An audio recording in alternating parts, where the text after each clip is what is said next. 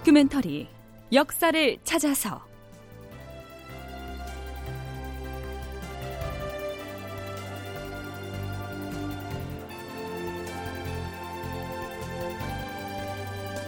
제팔백삼편 전주사고의 왕조실록을 지킨 사람들. 극본 이상락, 연출 최홍준.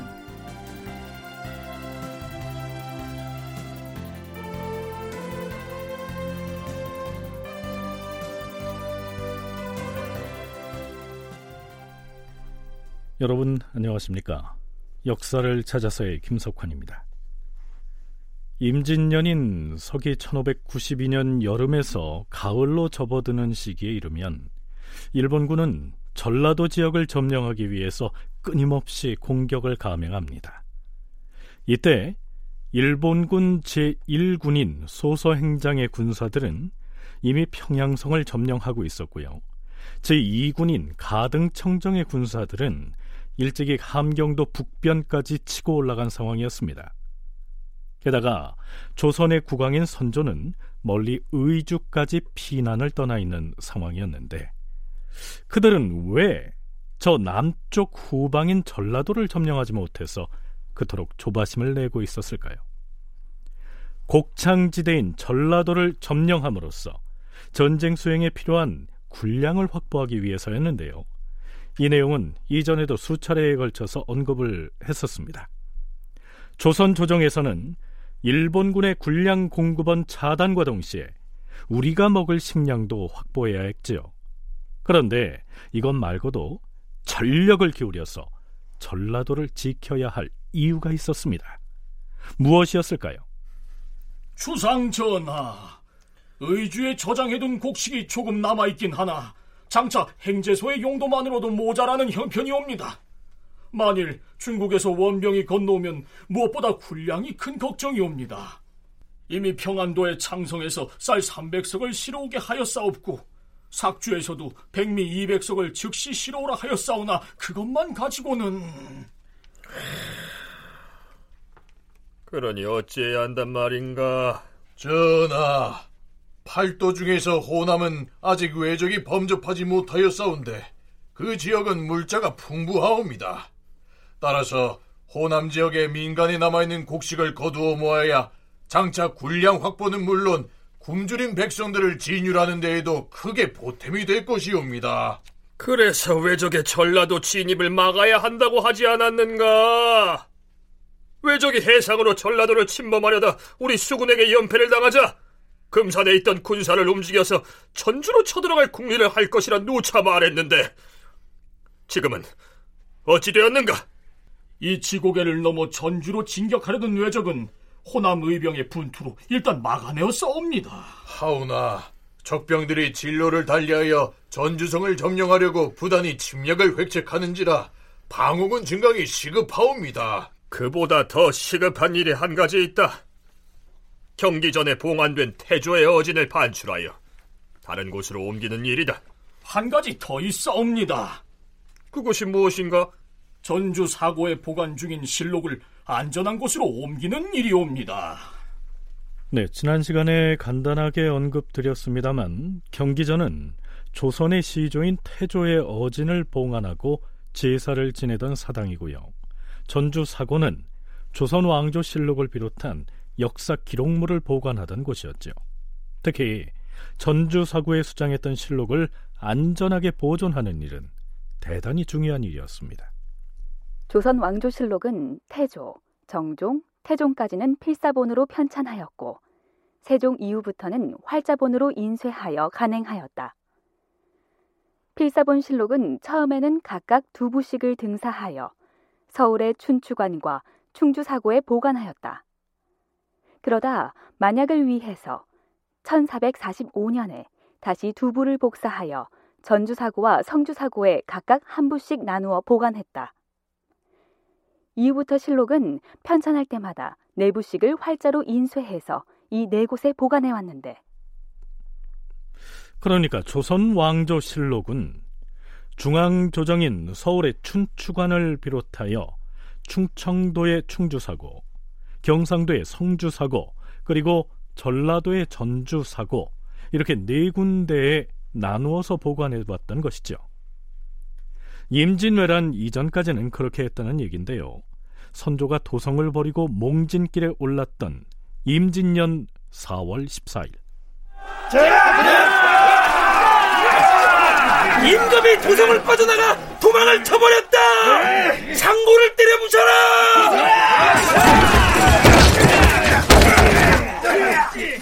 노비 문서를 없애야 한다! 장례왕과 형조를 불태워라!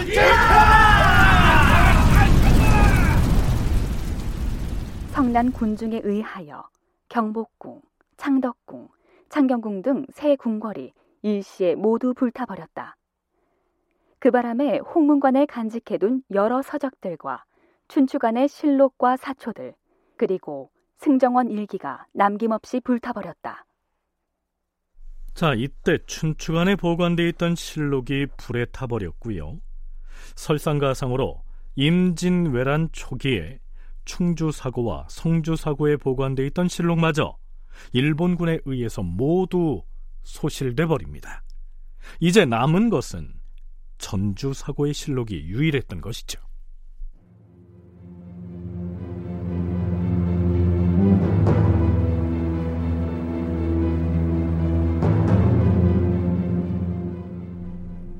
태조 이성계의 어진과 조선왕조 실록을 어떻게 반출해서 어디로 옮겨서 보관했는지에 대해서 정사인 선조실록에서는 그 과정을 세세히 기록하고 있지는 않습니다. 자, 우선 예조 판서가 선조에게 보고한 내용은 이렇습니다. 전하, 태조 대왕의 어진과 선왕들의 실록을 당초 전라도 감사가 도내의 험고한 곳을 찾아서 그곳에 간직해두었사옵니다. 그런데 금산의 왜적이 호남을 침범하려 함으로 전주부윤 이정함이 불의의 변고가 있을까 염려하여서 의주행제소 근방으로 옮기고자 한다는 계문을 보내왔사옵니다. 그러니 급히 사관 한 사람을 전주로 보내시어서 전라감사와 상의하여 우선 어진부터 올려보내게 하시옵소서. 태조 대왕의 어진을 행제소로 옮겨오는 일은 예팔이 아른대로 시행하라.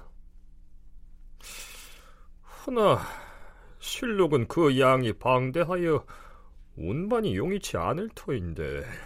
그러하옵니다.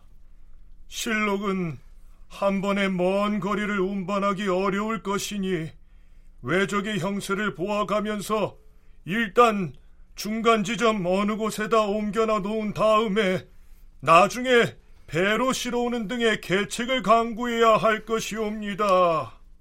어찌되었든 실록을 전주 인근 어디에 두는 것보다는 배로 실어오는 것이 안전한 계책임을 알아야 한다.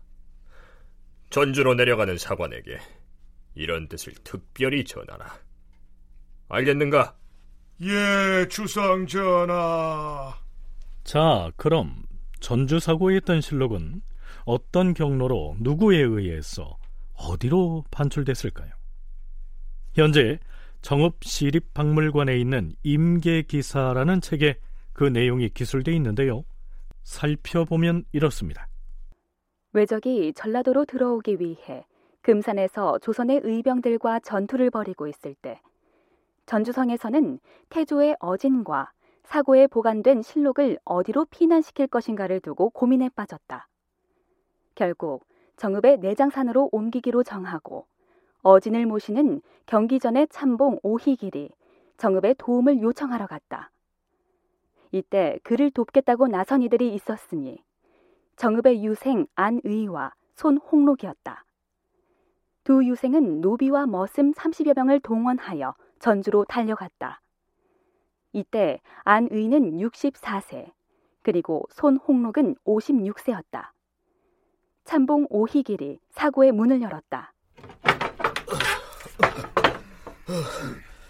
두 분은 서고 안으로 들어오십시오. 여기에 있는 책들을 모두 꺼내서 내장산으로 옮겨갈 것입니다. 아이고, 못해도 저녁원은 될 것 같은데 이 실록 말고도 옮겨야 할 책들이 많으니 노비들을 더 불러와야겠네. 조선왕조실록 외에도 삼국사, 삼국사기, 삼국사 저료, 고려사, 동국사기, 동국사략, 동국통감 등이 망라되어 있습니다. 매우 소중하게 다루지 않으면 안 됩니다. 우리가 정읍에서 데리고 온 노비와 머슴들이 서른 명쯤 되니 우선 그들을 시켜서 이 서적들을 차곡차곡 괴짝에 넣는 일부터 진행을 합시다. 자, 모두 서고로 들어와서 옮겨갈 책들을 꺼내도록 하라. 예. 예. 조심조심 다루도록 하라. 만일 함부로 만졌다가 손상되기라도 하면 목숨을 보지하지 못할 것이다. 알겠느냐? 예, 예. 알겠습니다요. 우선 내장산으로 옮기겠다는 방침은 정했는데 내장산에 어디로 옮길 것인지를 정해야 할 것 아니겠습니까? 그 내장산에 대해서는 정읍에 사는 우리가 잘 아는 바이니 걱정 놓으시게. 은봉암이라는 사찰의 주지한테 사전에 연락을 해놨으니 그쪽으로 옮겨갈 것일세. 거기라고 왜적이 미치지 말란 법이 없을 터인데. 은봉암에 두었다가 사정이 여의치 않으면 더 높고 험한 남자로 옮겨갈 것이니 이후의 계책에 대해서는 우리를 믿으시게.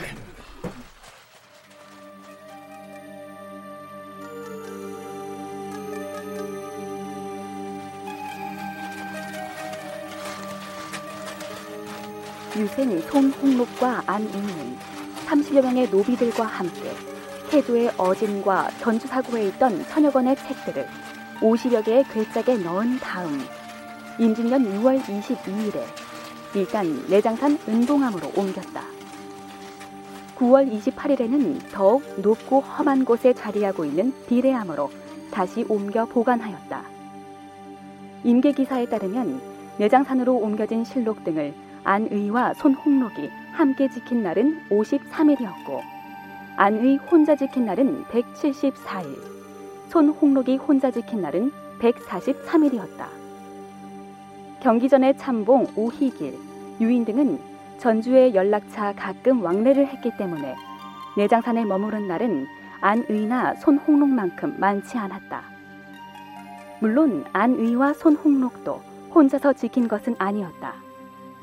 그들이 데리고 온 노비와 머슴들이 함께 있었고 산 아래에서는 내장산의 승려들과 의병들이 차례를 정해서 경계하였다. 이후에 내장산에 보관하던 실록은 정읍, 익산, 부여, 온양, 수원, 인천, 부평, 강화, 해주를 거쳐서 묘향산까지 운반됩니다. 실록을 지키려고 했던 사람들의 노력이 그만큼 눈물겨웠음을 짐작하게 합니다. 참고로 선조 이십육년 칠월에 춘추관에서 선조에게 보고한 바에 따르면 조선 왕조 실록은 말 스무 피를 동원해야 운반할 수 있는 분량인 것으로 기록되어 있습니다.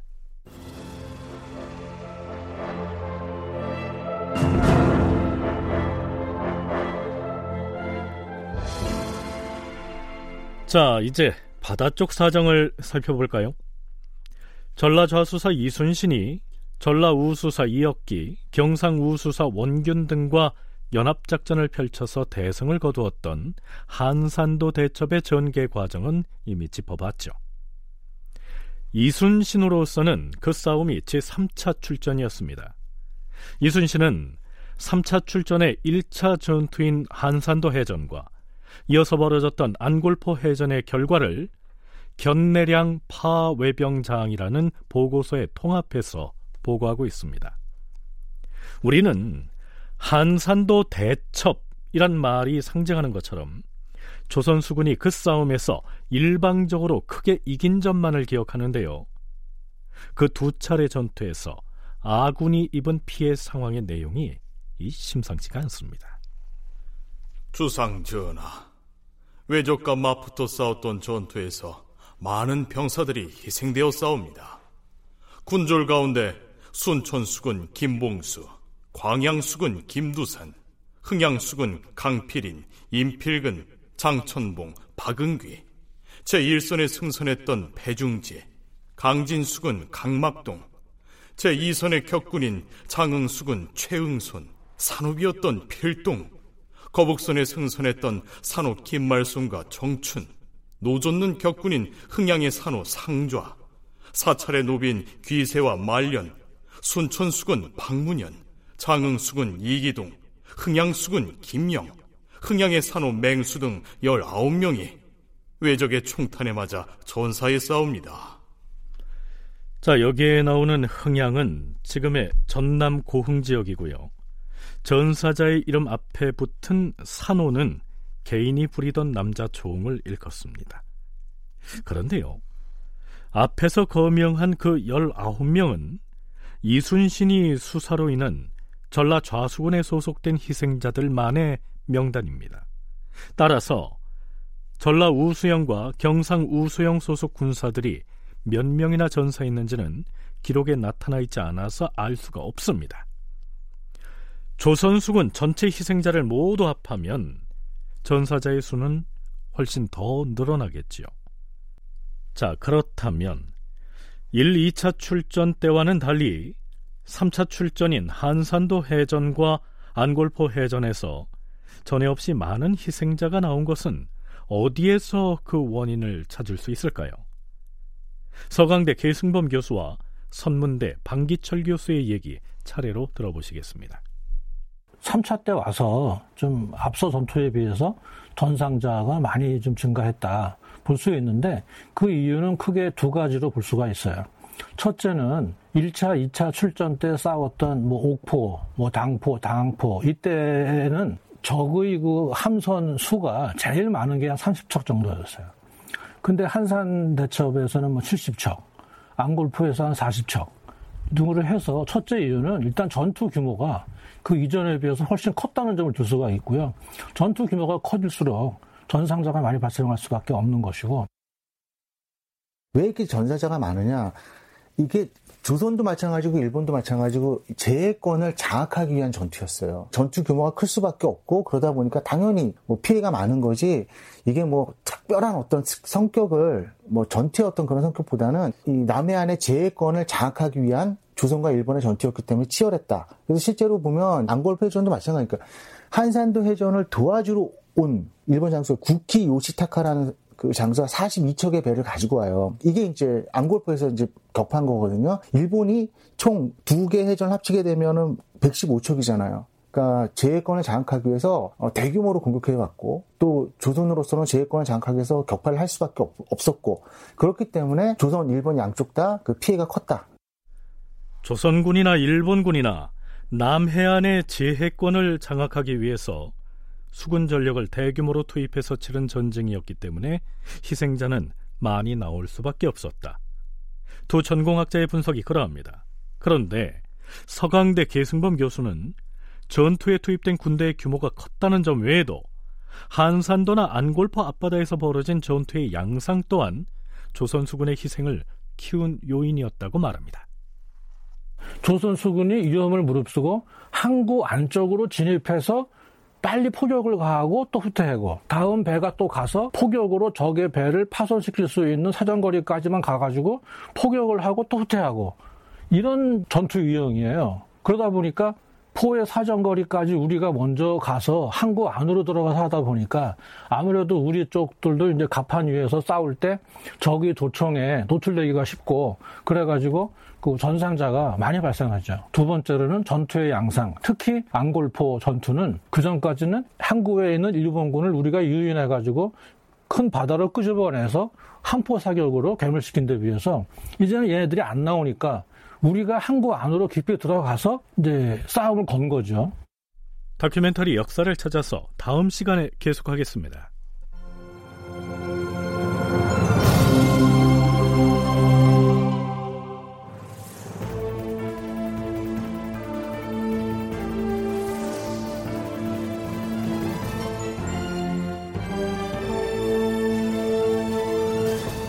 다큐멘터리 역사를 찾아서 제팔백삼 편 전주사고의 왕조실록을 지킨 사람들, 이상락극본 최홍준 연출로 보내드렸습니다.